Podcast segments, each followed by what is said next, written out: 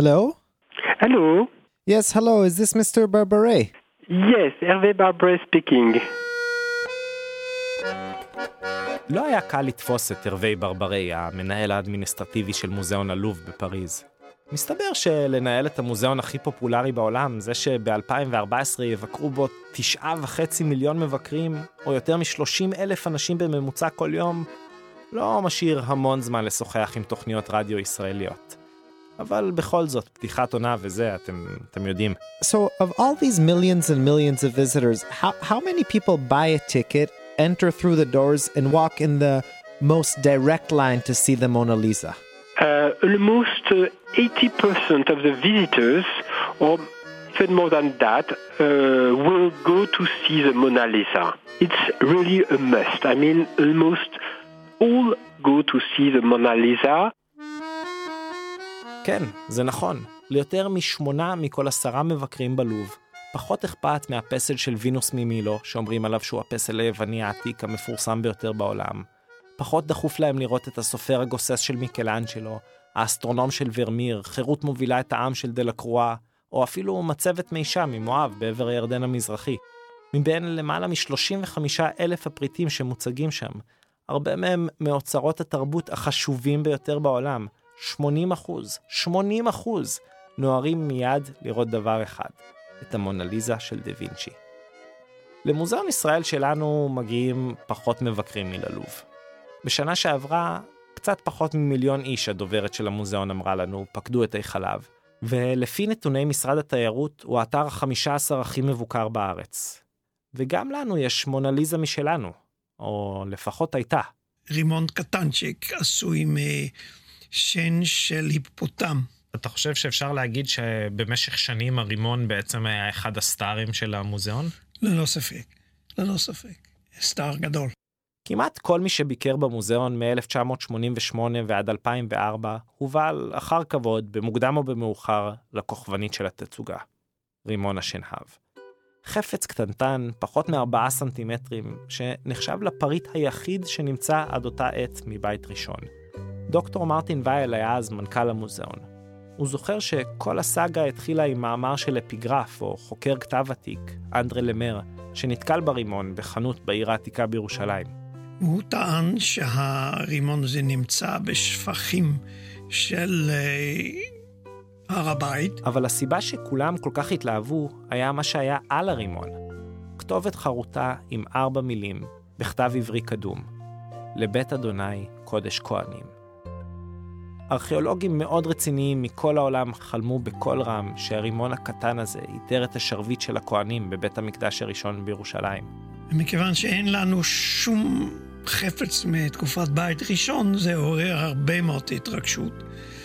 בוודאי היינו מאוד מעוניינים תמיד להראות שהשורשים שלנו חוזרים עד לתקופת בית ראשון, חוזרים אחורה הרבה מאוד שנים, והנה עדות ברורה שזה היה ככה. אבנר גורן, ארכיאולוג ומורה דרך, הסביר לי שהרבה מאוד אנשים התרגשו במיוחד מזה שכהן נשא אותו, אולי כהן גדול נשא אותו. זאת אומרת, הקשר הישיר לעבודת הקודש ולמקדש, אין לנו דבר כזה נוסף. ולכן זה היה כל כך מרגש. בגלל שהוא לא נמצא בחפירה, אלא פשוט הופיע משום מקום בשוק העתיקות, כבר מההתחלה היו כאלה שהיו קצת מסופקים. אבל אחרי כל מיני בדיקות והתייעצויות, מרטין החליט ש... הוא חייב היה להיות בארץ. אז בעזרת תרומה, המוזיאון רכש את הרימון, ב-600 אלף דולר. שזה בשנים האלה היה סכום אסטרונומי כמובן. הייתה התרגשות גדולה שזה הגיע ארצה, אני זוכר שפתחו את החדשות עם הממצא הזה, יעקב אחימאיר, והחפץ היה ללא עוררין במשך הרבה מאוד שנים בתצוגה במוזיאון. אלה הם בכל זאת כתובות וחפצים שיוצרים איזשהו גשר לזמן עתיק מאוד ומקשרים אותנו אל תקופת בית ראשון. וככה דורות על גבי דורות של מבקרים, תיירים וילדי בית ספר בטיולים לירושלים ראו את הרימון הזה. הוא נהיה סוג של סלב ארכיאולוגי. וכמו כוכב רוק אמיתי, הרימון אפילו יצא לסיבובי הופעות בעולם. בוודאי, זה עשה הרבה רעש, זה הופיע בניו יורק טיימס, בעיתונים בינלאומיים, זה קיבל הרבה מאוד עדים. אהלן, אהלן, הרבה מאוד זמן חיכינו לרגע הזה. פתיחת העונה השנייה של סיפור ישראלי. מאז סוף העונה הקודמת אנחנו עובדים מסביב לשעון, מסתובבים בארץ ואפילו בעולם, מחפשים סיפורים, פוגשים דמויות, מקליטים, עורכים וכותבים, ועכשיו, סוף סוף, הגענו לקו הגמר, או לקו ההתחלה. אני מישי הרמן, היי היי, וגם העונה כמובן, נמשיך להביא לכם פרקים שבכל אחד יש נושא וכמה סיפורים שמתקשרים אליו מכל מיני כיוונים.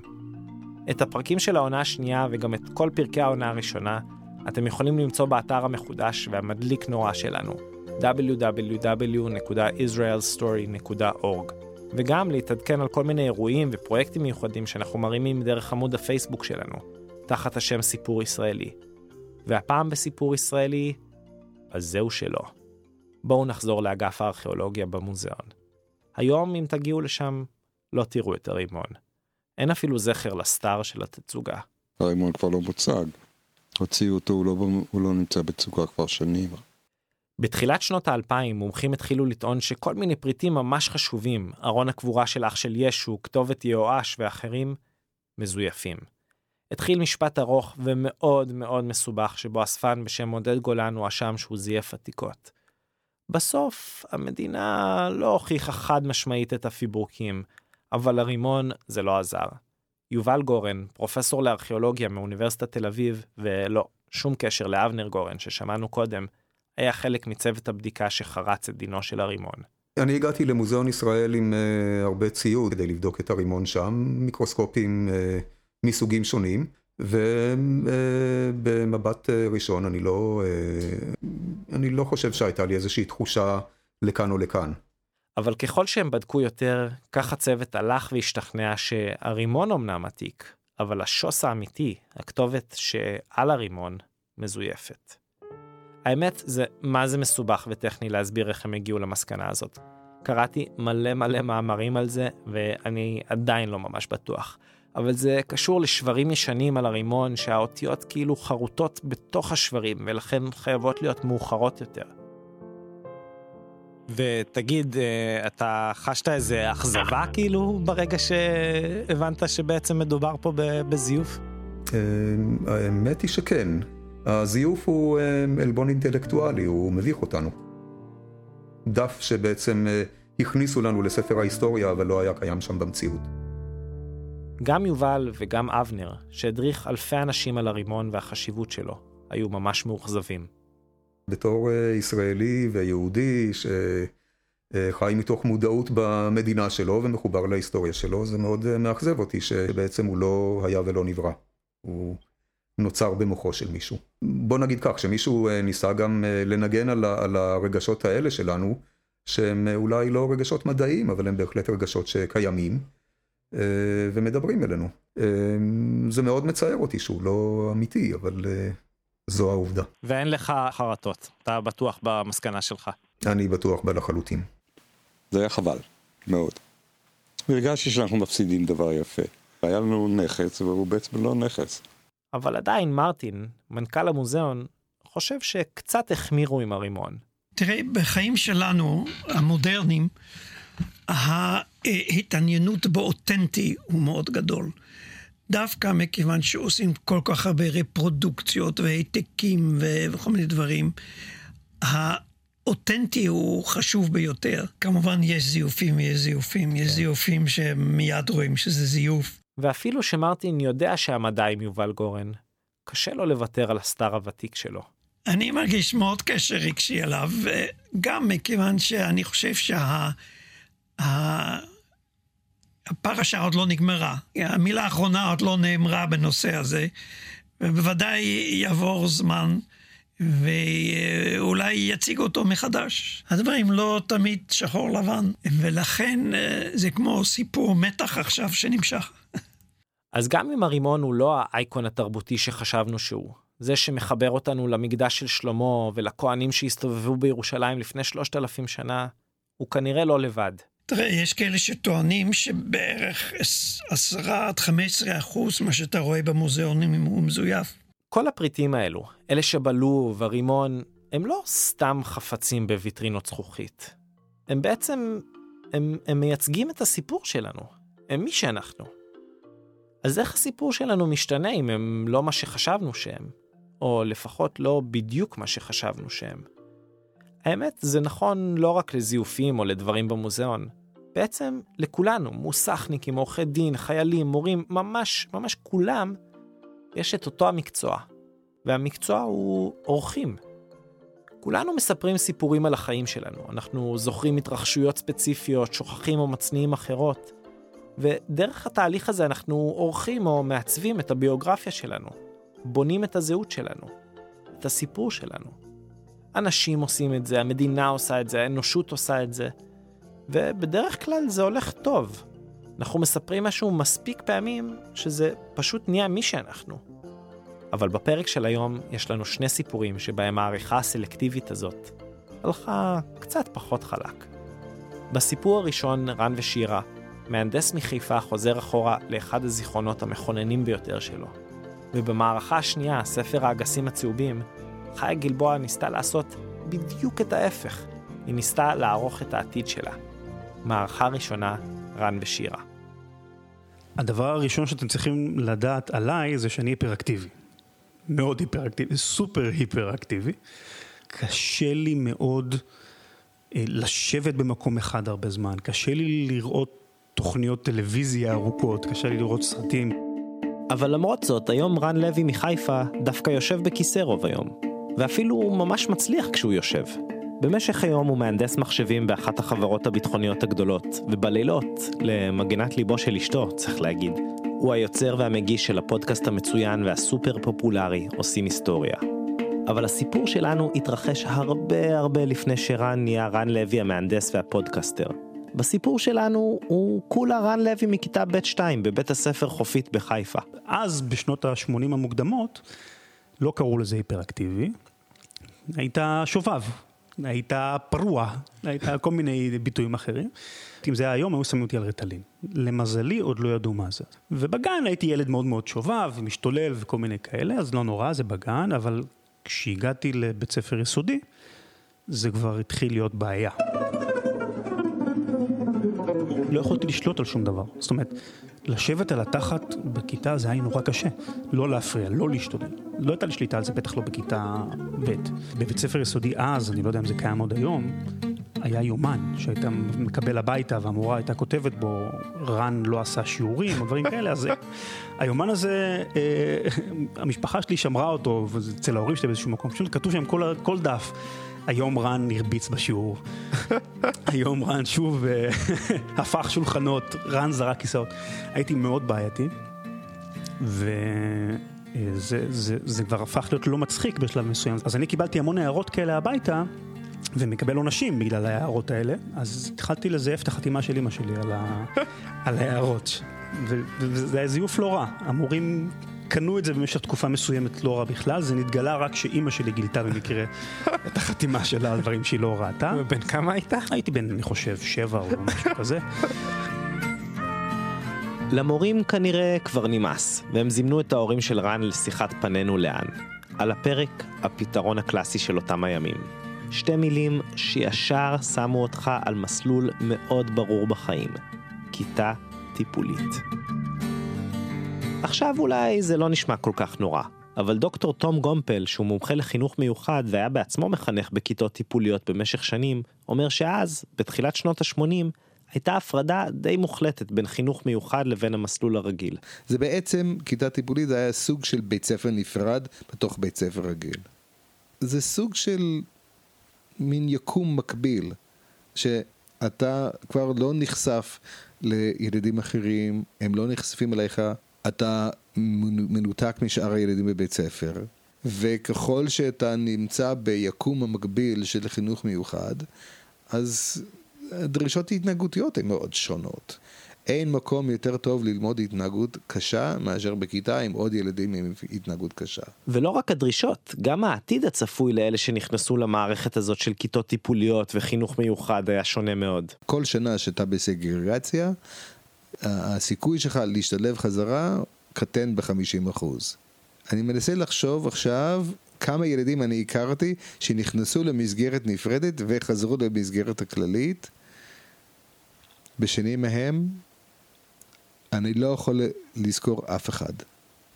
אני חושב שהאתגר כדי לחזור לנתיב ולהיות נורמטיבי הוא היה אדיר.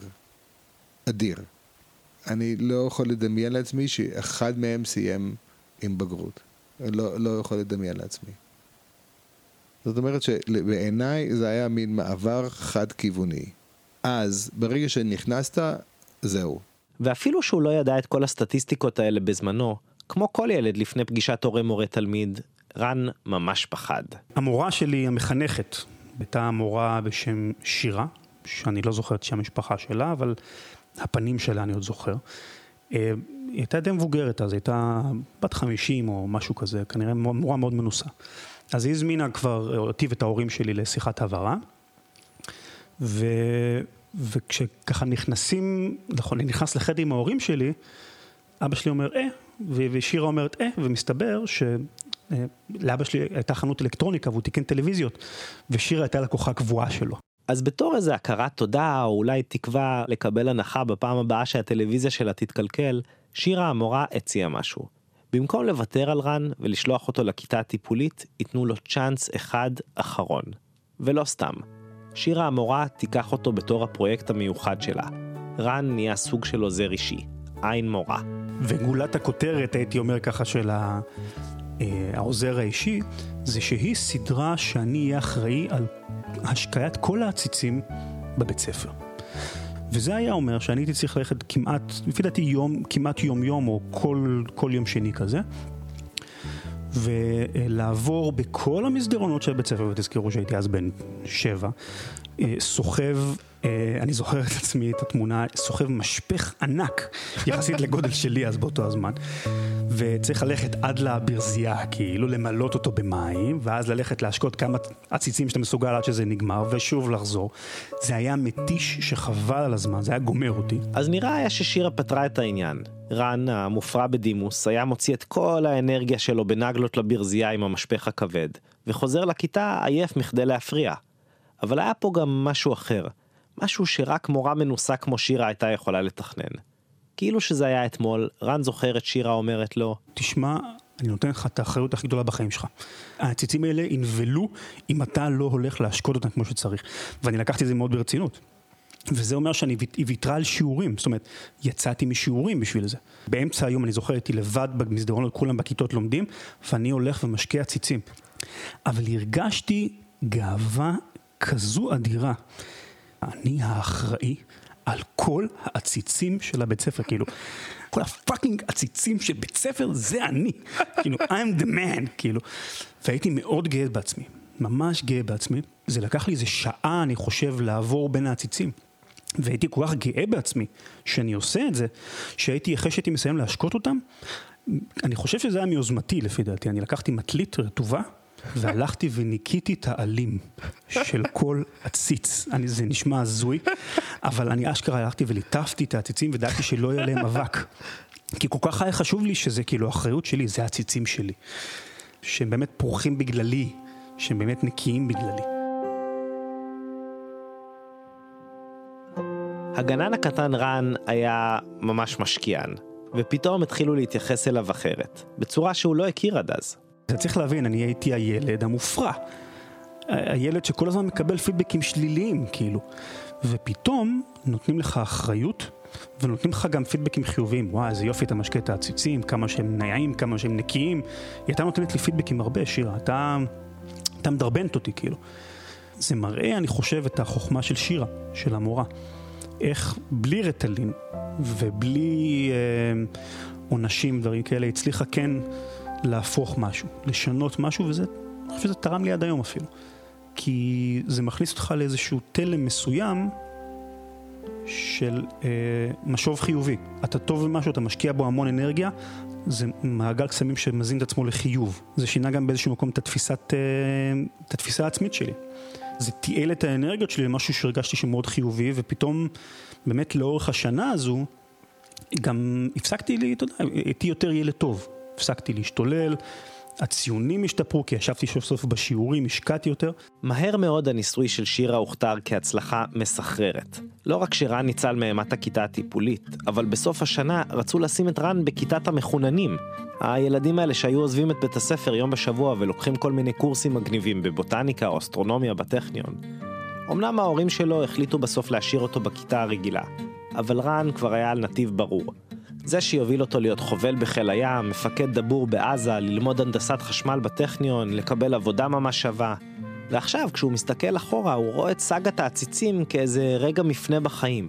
רגע שבו הוא הגיע לצומת ועלה על הדרך שתוביל אותו לאיפה שהוא היום. אז נראה לך עכשיו שאתה חושב על זה כאילו 30 שנה אחרי שזה קרה, זה נראה לך שממש היה לזה השפעה על החיים שלך? לגמרי. ש... לגמרי, אני זוכר את זה, אני, אני זוכר עד היום את התחום, זאת אומרת, אני לא זוכר הרבה דברים מהגיל הזה הרי. מה, מה זוכרים מגיל שבע או שמונה? לא הרבה דברים, אבל אני זוכר את התחושה הזו של, של גאווה. גמרתי בית ספר יסודי וזה שינה לי את החיים, הסיפור הזה של שירה, זאת אומרת, אני אה, לא יודע איפה היום, היא כבר צריכה להיות מאוד מבוגרת, היא בטח בת 80 ומשהו, אם היא עדיין איתנו, כאילו. אבל היא שינתה לי את החיים לטובה, היא... בן אדם שהשפיע על החיים שלי בגיל מאוד צעיר, ואני חושב, שם אותי למסלול מאוד נכון. מורה מאוד מדהימה, אני חושב. הלוואי וכל המורות היו כמוה. זו מורה שעשתה פה בהינף יד שינתה חיים של בן אדם, לפי דעתי. אבל עוד לא שמעתם את הפאנץ' של כל הסיפור הזה. הרבה מאוד שנים אחר כך, ביום הראשון שלו בעבודה בתור מהנדס, רן שוטט במסדרונות החברה שעוטרו בעציצים ירוקים בעדניות לבנות תחת אור הפלורסנטים. וממש בלי לשים לב, אבל עם איזה מקצועיות ונוסטלגיה של משקה עציצים ותיק, רן נגע בעלים הירוקים. ומשהו בתמונה הזו הביא לי איזה פלשבק, ומיד שמתי לב שהעציצים באות, באותו מסדרון עציצים מפלסטיק. ופתאום הבנתי שהעציצים בבית ספר היסודי היו עציצים מפלסטיק. ואני הסתובבתי, וכש... אני חושב, אני לא זוכר אם נעצרתי באותו רגע באמצע המסדרון, בטח אולי אנשים חשבו שכאילו קיבל שבץ או משהו כזה, אני אמרתי לעצמי, fuck. היא נתנה לי ש... שנה שלמה להסתובב במסדרונות עם משפך יותר גדול ממני כמעט, ולהשקות עציצים מפלסטיק. איזה מורה חכמה.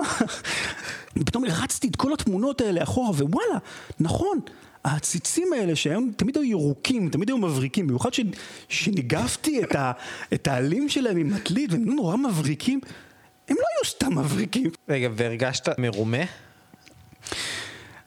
זה קצת אמביוולנטי, כי אני אומר לעצמי, בואנה, בטח, בחדר המורים בטח היו דחקות חבל על הזמן. כאילו, הנה, הנה הרן הזה שוב משקה את העציצים מפלסטיק.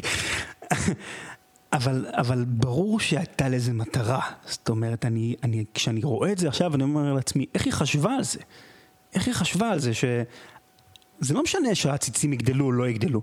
מה שחשוב זה שרן יגדל אותם. מי, מי היה חושב על זה, כאילו? מי היה חושב על זה? וזה... זה עשה את העבודה. זה פשוט עשה את העבודה, זה שינה אותי לגמרי. עכשיו היה לרן את הסיפור המושלם. סיפור מכונן, זה שהוא יספר שוב ושוב, לכולם, ויהפוך להיות ממש חלק מהביוגרפיה שלו. רן לא ראה את שירה מאז שגמר את בית ספר היסודי, ואנחנו מצידנו כל כך התרגשנו מהסיפור, שרצינו למצוא את שירה, לספר לה איזה השפעה הייתה לה על התלמיד הצעיר והשובב שלה מכיתה ב' 2. די מהר הבנו שזה הולך להיות הרבה יותר קשה ממה ששיערנו. חוץ מאת השם הפרטי שלה, שירה, רן לא זכר כמעט כלום. האמת היא שגם אימא של רן לא זכרה הרבה יותר מזה. איכשהו זה נהפך להיות סוג של אתגר בלשי בשבילנו למצוא אותה. התחלנו כמובן בבית ספר חופית. הלו? שלום, זה בית ספר חופית? נכון. שלום, מה העניינים? בוקר טוב. בוקר טוב. אמ, יש לי בקשה קצת משונה. אני מחפש, מנסה למצוא מורה בשם שירה, שלימדה בבית ספר שלכם בתחילת שנות ה-80. אני לא, אני לא יודעת. אני לא פה משנות ה-80. התחנה הבאה שלנו הייתה אגף החינוך בעיריית חיפה. וגם משם לא באה ישועה.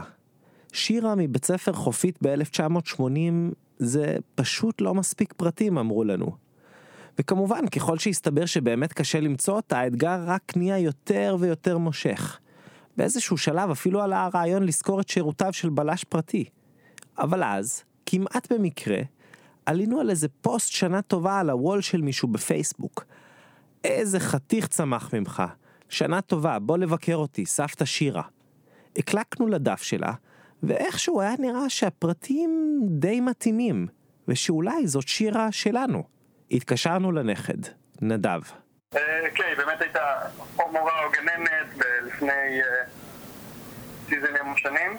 אני מניח שזו הייתה היא, כי זה גם נשמע מתאים לה, וגם היא באמת הייתה מורה וגננת כאילו כל חייה. נדב אמר לנו ליצור קשר עם אימא שלו, יונית, שהיא הבת החורגת של שירה, שבטח תדע יותר ממנו. אז באופטימיות זהירה חייגנו. הלו. יונית. נכון? אהלן, שלום, קוראים לי מישי. ו... סיפרתי לה את כל הסיפור, על רן, על הכיתה הטיפולית, על החיפוש הארוך אחרי שירה המורה. ואני חושב שאולי זאת אימא שלך. נכון. יכול להיות? כן. אנחנו, ממש, אנחנו מחפשים אותה בנרות. התשובה הסופר מהוססת הזאת לא נסחה המון ביטחון, אבל אז הזכרתי את העציצים. והיא נתנה לו, נתנה לו מטלה להשקות את כל העציצים בבית ספר, ו... מאוד מתאים לה! כן. זה היא, כן. אין לי ספק. כי זה פשוט נורא מתאים לעניין גם של עציצים, גם של חשיבה מחוץ לקופסה, גם של אה, לעשות כל מיני דברים שהם הכי לא קונבנציונליים, לתקן ברזים, לשלוח ילד... זה פשוט היא, זה אין פה בכלל... אה, איך הגעת? זה פשוט לא יאומן, כן. כן, אתה רוצה את הפרטים שלה. כן, היינו מאוד רוצים לדבר עם אמא שלך. בת, בת כמה אימא כן, שלך? היא לא אימא שלי, אשתו של אבא שלי, אבל כן, אין בעיה. בת כמה? היא 86 אני חושבת, אבל כשירה לגמרי.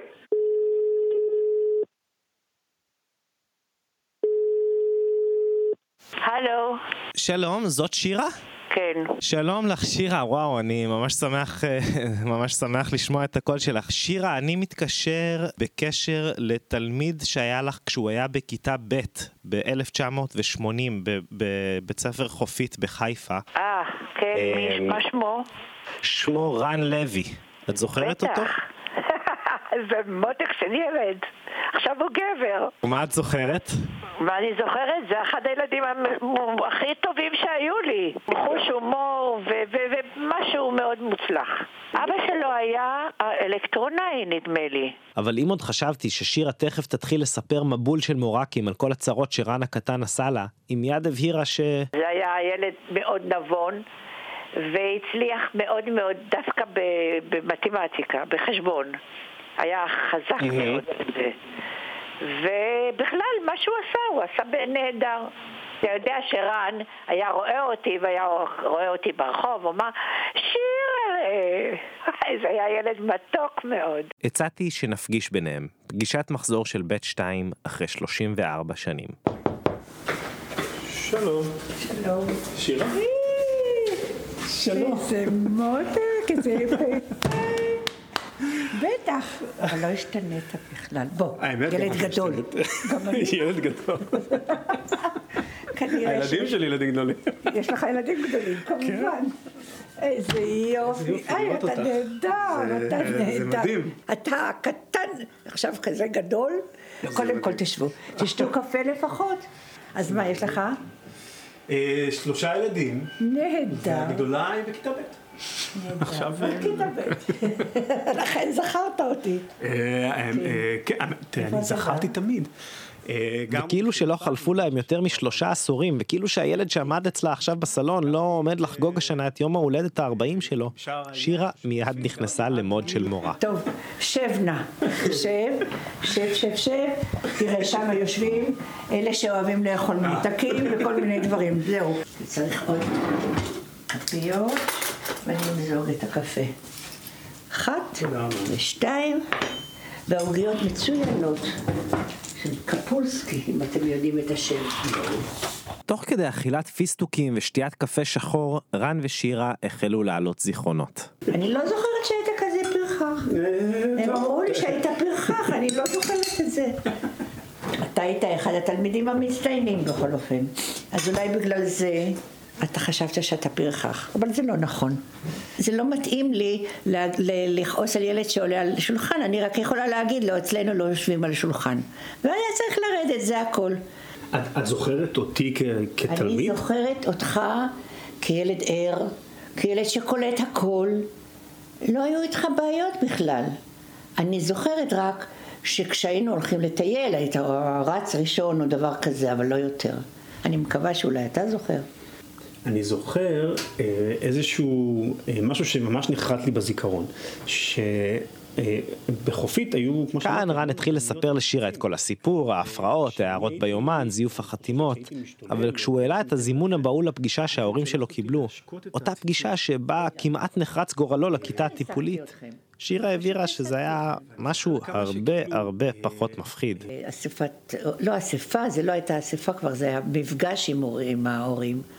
זה, זה לא היה פגישה שהזמנת כאילו את ההורים של רן במיוחד כדי לדבר על, אה, על פנינו לאן עם לא, רן? לא, הנוהג היה שביום הראשון, ביום הראשון, בשבוע הראשון של השנה, היינו מזמינים את כל ההורים ומסבירים להם בדיוק, בדיוק מה ש...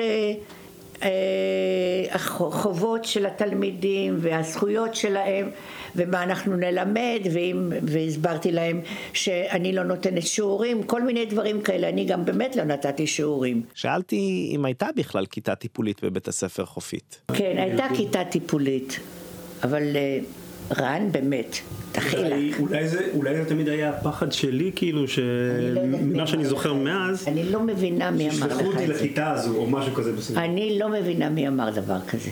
ולבסוף הגיע הזמן לדבר על העציצים. אני לא מגזים, אני חושב שהייתי, עברתי על כל העציצים בבית ספר עם, עם, עם משפך, ואחרי שהייתי עושה, הייתי עובר על כל העציצים בבית ספר, הייתי עובר עוד פעם, הפעם עם מטלית לחה ומנגב את האבק. ואני זוכר כמה שכאילו, אה, אה, איזה תחושה של, בתור ילד, של אחריות, ששירה סומכת עליי, היא נותנת לי לבד להשקות את העציצים. אני זוכר את זה בתור כאילו איזשהו רגע שאמרתי, וואו, ו- ולקחתי את זה כל כך ברצינות, כי אמרתי, "ש- היא סומכת עליי מהעציצים של בית ספר. יוצא מן הכלל. כי נורא רציתי את זה. שמחתי עליך בהחלט. אני אומרת לך את האמת. היית מותק של ילד.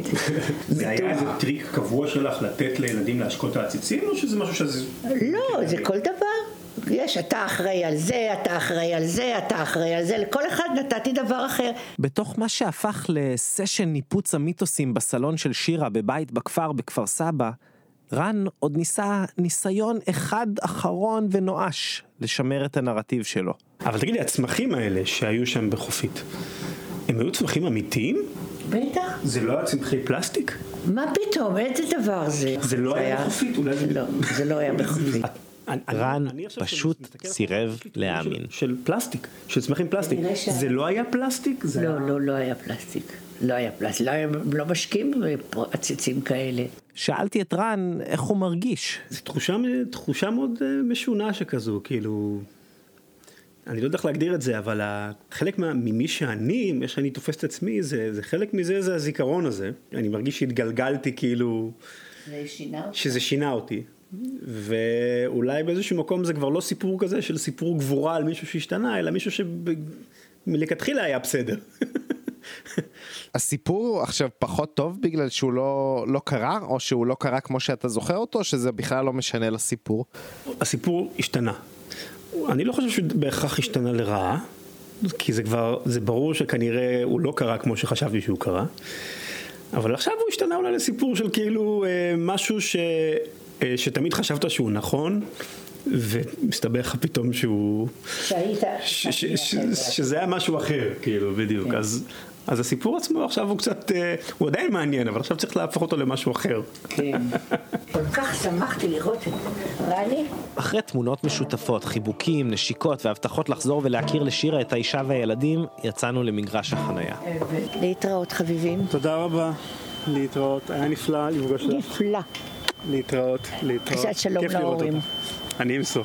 אפשר בקלות לחשוב שזה לא כזה big deal. בסדר, אז רן זוכר ככה ושירה אחרת, יאללה, בוא נשים את הדברים בפרופורציה. רן כולה גילה שהוא לא השקה איזה עציצים מפלסטיק. יש כאלה שמגלים שמי שחשבו שהוא אבא שלהם הוא לא אבא שלהם, דברים כאלה קצת יותר uh, דרמטיים. אבל האמת היא שהסיפורים הקטנים האלו הם מרכיבים משמעותיים בבניית הזהות שלנו. אז נכון שזה סיפור קטן, אבל דרכו רן בנה נרטיב שלם של גאולה, ילד מופרע שניצל בזכות טוב ליבה ותבונתה של מורה אחת. והפגישה עם שירה הצריכה את רן לחשוב מחדש על הרבה מאוד דברים בחיים שלו. למשל, רן תמיד טען שהבת שלו, שהיא בכיתה ב' וילדה ממש סוערת ושובבה, כמו שהוא אומר, קיבלה את זה ממנו, ושהאופי שלה זה מהצד שלו של המשפחה. ובכלל, זה מעלה את השאלה של איך אנחנו בונים זיכרונות. כמו שכל הסיפור של רן הראה, לרובנו יש חלקים מהותיים בביוגרפיה שלנו, דברים שממש עיצבו אותנו, שמבוססים על זיכרונות לא לגמרי מדויקים. גם אני, כמו כל אחד, מנסה ליצור לעצמי את הזהות שלי. למצוא איזה נרטיב. למה אני נמצא במצב שבו אני נמצא היום? אה, חלק מזה זה דברים שלפעמים אתה שומע מההורים, חלק זה קרעי זיכרונות שאתה לא מכניס בדיוק למקום הנכון כנראה. אה, אני גם מכיר אנשים שלקחו קטעים מתוך סרטים והפנימו אותם כאילו שזה קרה להם.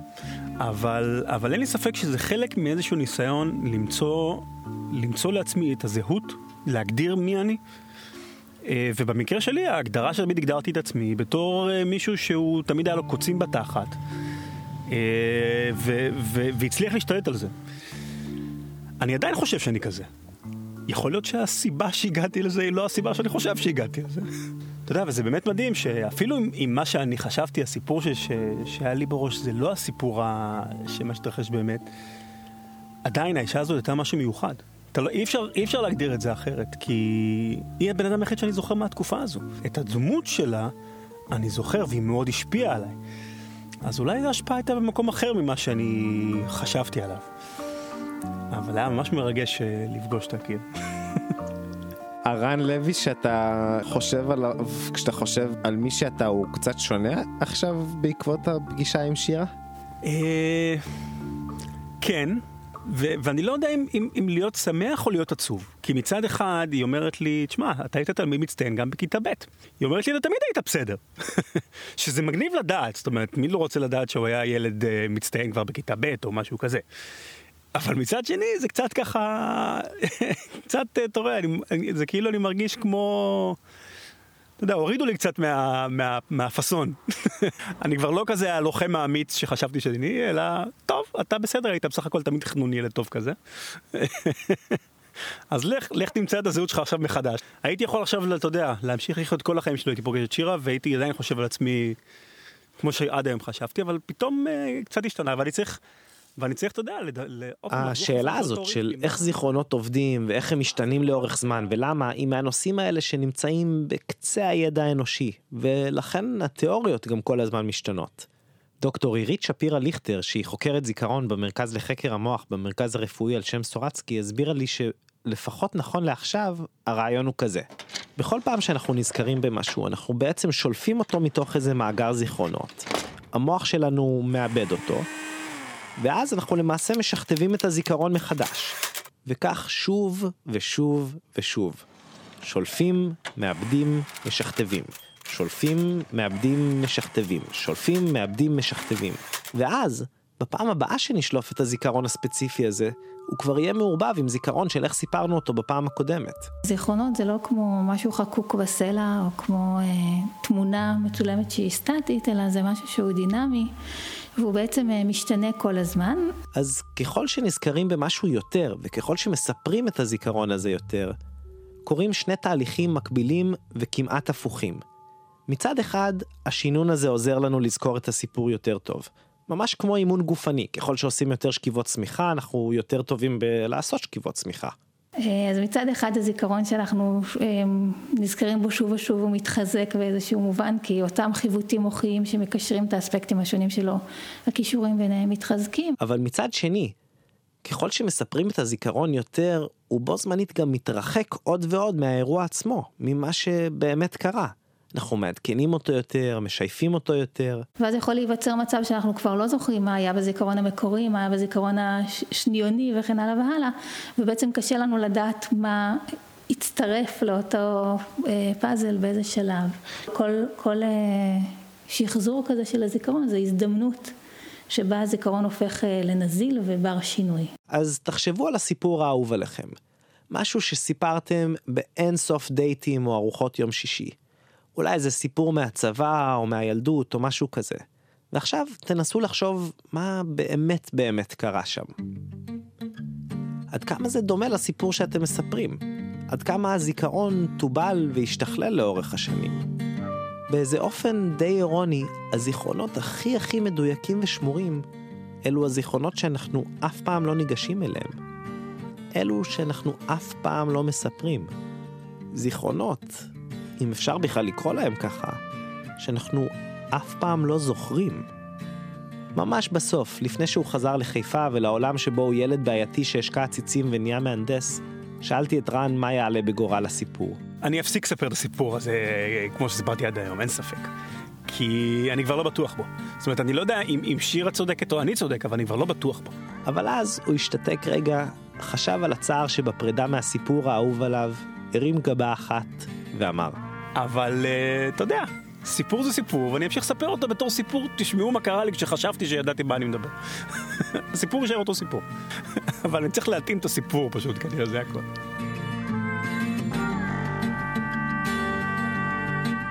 מערכה שנייה. בספר האגסים הצהובים, פנחס שדה כתב על פגישה שהייתה לו עם הספרן מבית ביאליק.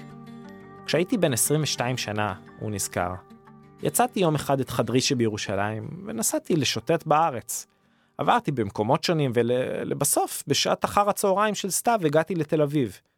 ביקשתי לנוח מעט, ומכיוון שלא היה לי מקום טוב מזה, הסרתי לבית ביאליק.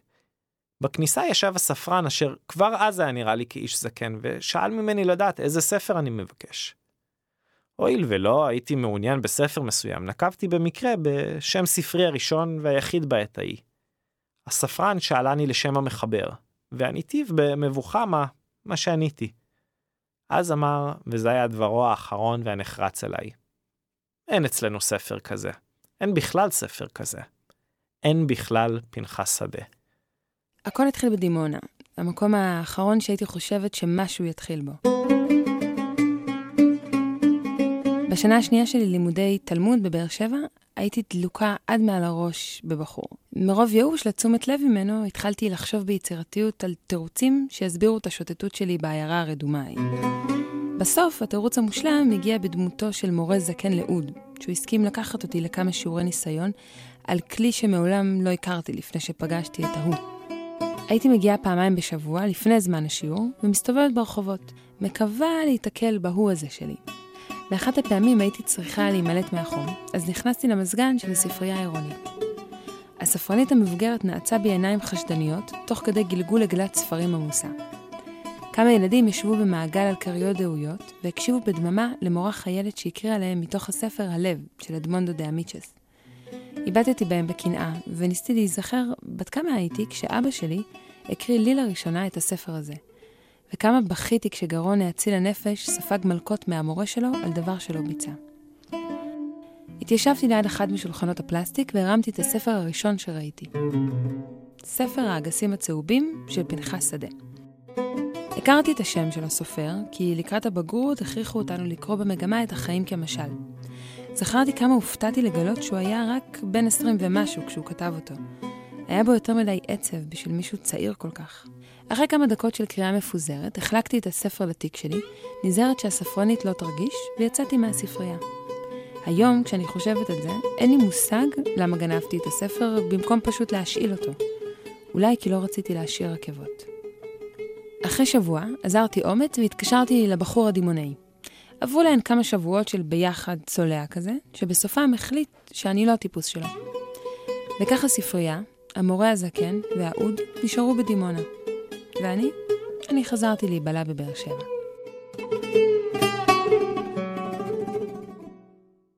שנה אחרי ניסיתי למצוא מקום לבלות בו את יום כיפור. לא היה בי שום סימפתיה ליום הזה, בטח לא לאופן שבו הוא נחגג בשכונה החרדית בה מתגוררת המשפחה שלי. ניסיתי לחשוב על תחליף שיהווה איזושהי חוויה מרוממת, אבל שלא כוללת באייה בסידור אימתני בעזרת נשים צפופה. אז החלטתי לנסוע עם ידיד למעיין בפאתי ירושלים, ולחכות שהיום הארוך הזה ייגמר.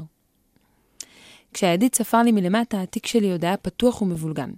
דחפתי פנימה את כל מה שהיה לי על המיטה ורצתי לדלת. בחדר המדרגות נזכרתי שלא לקחתי ספר. אז חזרתי פנימה, איבדתי במדף, ובלי לחשוב יותר מדי, שלפתי ספר קטן עטוף בעטיפת ניילון של ספריות מפעם.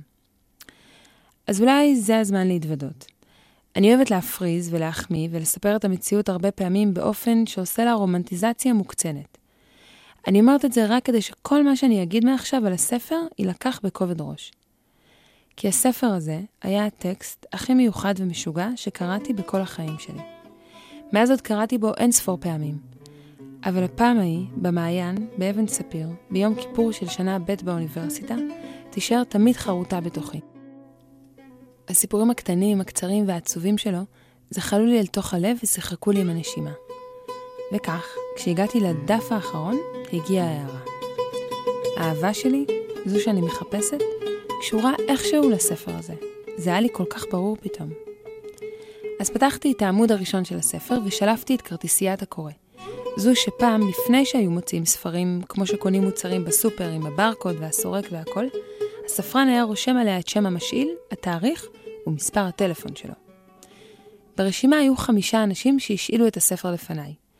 שלושה שמות של גברים ושניים של נשים. ואני יודעת שזה נשמע קצת מטורף, אבל באמת שבאותו רגע הייתי פשוט משוכנעת שבן הזוג שלי, אב ילדיי העתידיים, נמצא ברשימה. בערב כשיצא הצום ונסענו בחזרה הביתה, סיפרתי לידיד שלי על התוכנית שהזיתי במוחי. להתקשר לשלושת הגברים ולהתעקש לפגוש אותם ולברר מי מהם הוא האיש שלי. כי היה לי ברור שרק אצל זה שהשאיל את הספר הזה ונפעם כמוני ממה שנכתב, חייב להיות המפתח. הידיד אמר שאני תפוקה לגמרי, ושאם הייתי מצלצלת אליו ומסבירה לו למה אני רוצה להיפגש, הוא היה מתקשר למשטרה ומדווח להם שלא רק שגנבתי ספר מעיירת פיתוח, אלא שאני גם מהווה סכנה לציבור. אבל אני ידעתי שהגורל שלי כתוב על הכרטיסייה של הטקסט הכי יפה שנכתב אי פעם. שנים אחר כך ניסיתי להבין למה. מה היה שם שגרם לי לטוות סיפור על סיפור? לכפות את החוויה הפרטית שלי על אנשים שלא הכרתי מתוך איזה קביעה שמי שאהב את הספר הזה הוא גם זה שנועד לאהוב אותי. כאילו האהבה היא בכלל לא רק בין שני אנשים, אלא חייבת לעבור דרך משהו נוסף חיצוני, שהוא בעצם הדבק, או אולי הנס.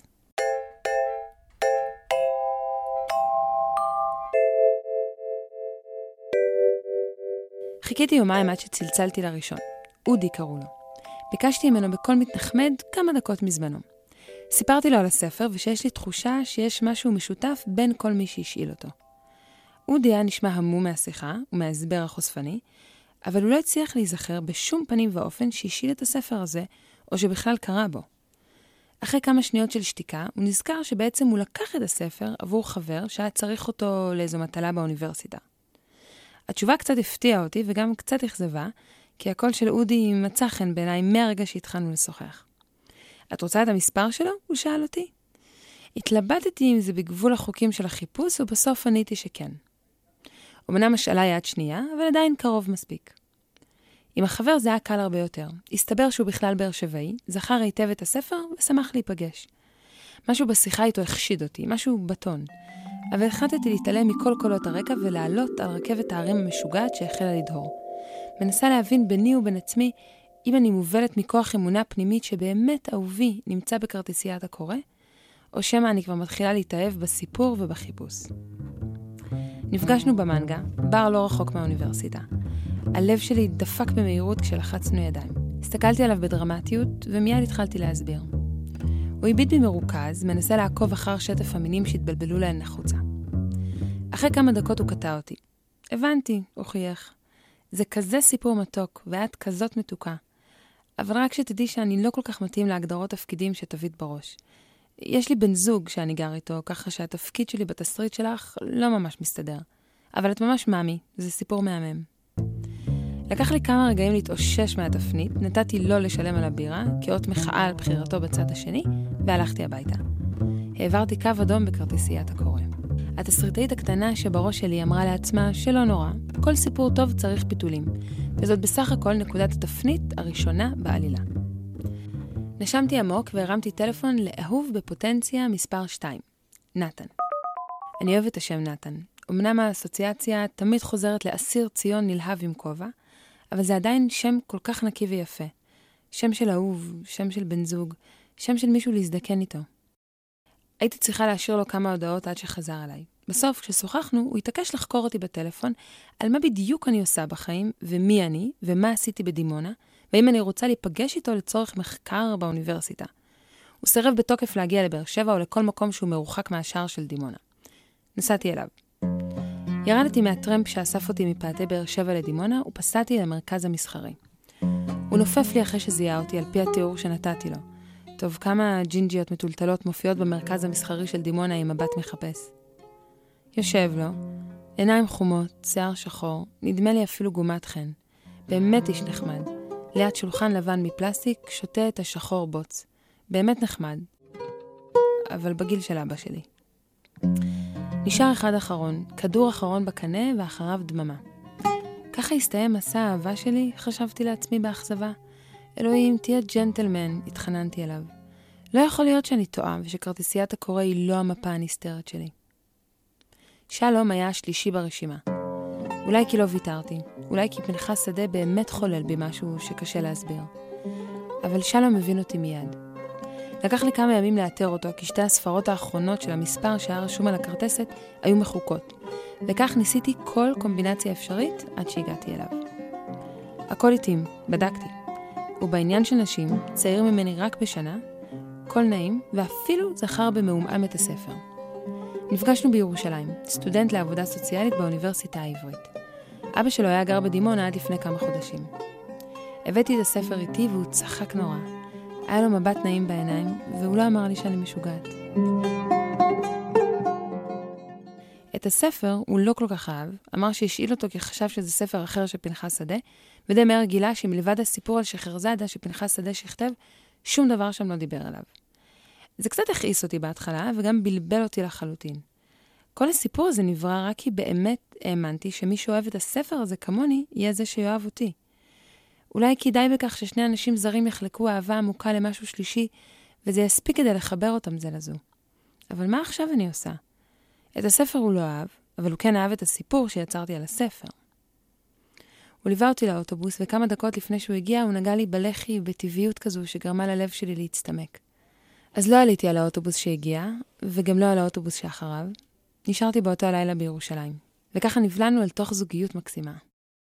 בא לי לעצור כאן את הסיפור, אבל האמת היא שאם אני רוצה להיות נאמנה לסיבה שבגללה יצאתי לדרך, אני גם חייבת להיות נאמנה לסופה. אחרי חודשיים שלום נפרד ממני. האמת, צדק לחלוטין. לא יודעת איך הוא בכלל נשאר שם.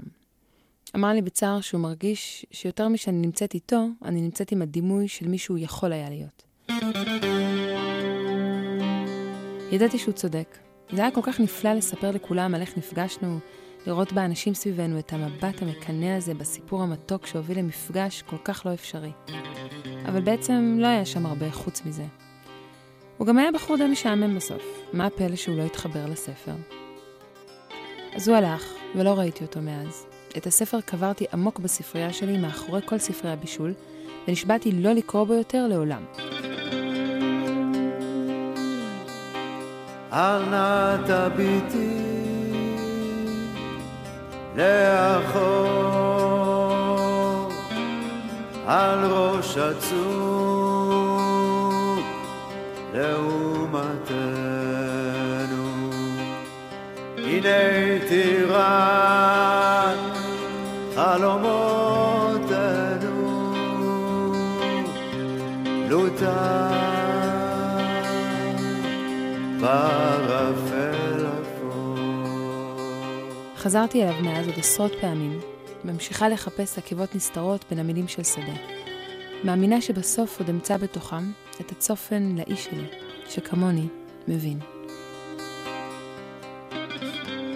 זאת הייתה חיה גלבוע. את התוכנית של היום ערכו ויצרו יחד איתי יוחאי מיטל, רועי גילרון, שמאז העונה הקודמת התחתן, מזל טוב רועי, ושי סטרן. את כל הפרקים של סיפור ישראלי אתם יכולים למצוא ולהוריד מהאתר שלנו www.israelstory.org איפה שתמצאו כל מיני אקסטרות מגניבות.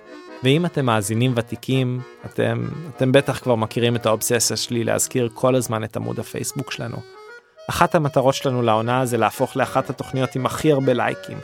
אנחנו כמעט בשלושת אלפים, אבל לדידי הררי יש 111 אלף, אז קדימה, לייק, לייק, לייק. תודה לרן לוי, אם אתם עוד לא מאזינים לפודקאסט שלו עושים היסטוריה, תתחילו מיד, הוא ממש ממש טוב. לכל מי שעזר לנו לחפש את שירה, וכמובן לשירה אשבן המקסימה בכבודה ובעצמה. לתום גומפל, עירית שפירא ליכטר, חיה גלבוע, אבנר גורן, יובל גורן ומרטין ואל.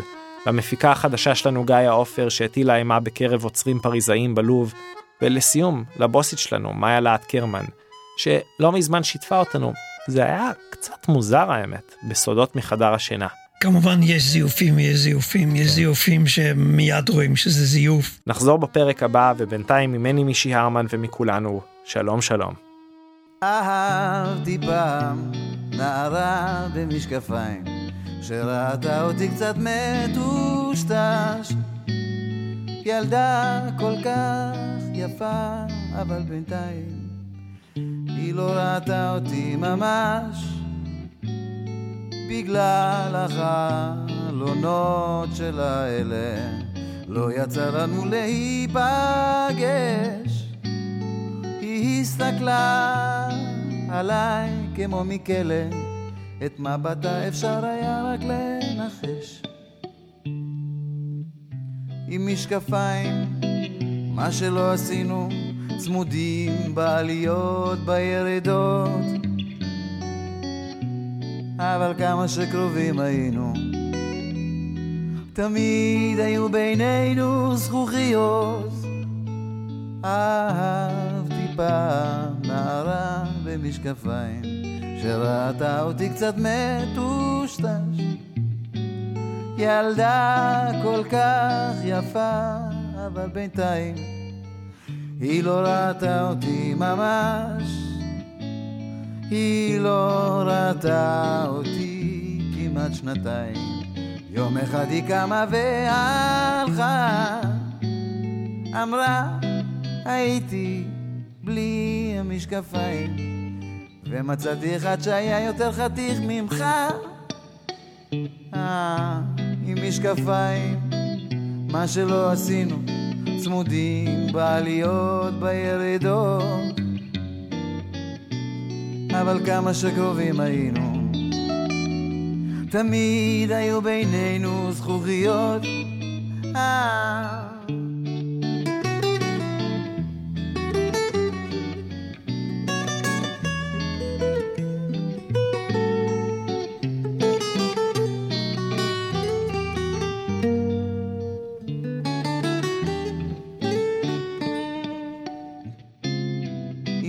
משקפיים, מה שלא עשינו, צמודים בעליות בירידות.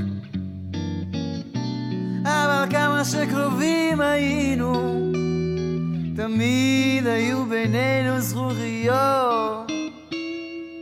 אהבתי פעם נערה במשקפיים, שראתה אותי קצת מטושטש. ילדה כל כך יפה, אבל בינתיים היא לא ראתה אותי ממש.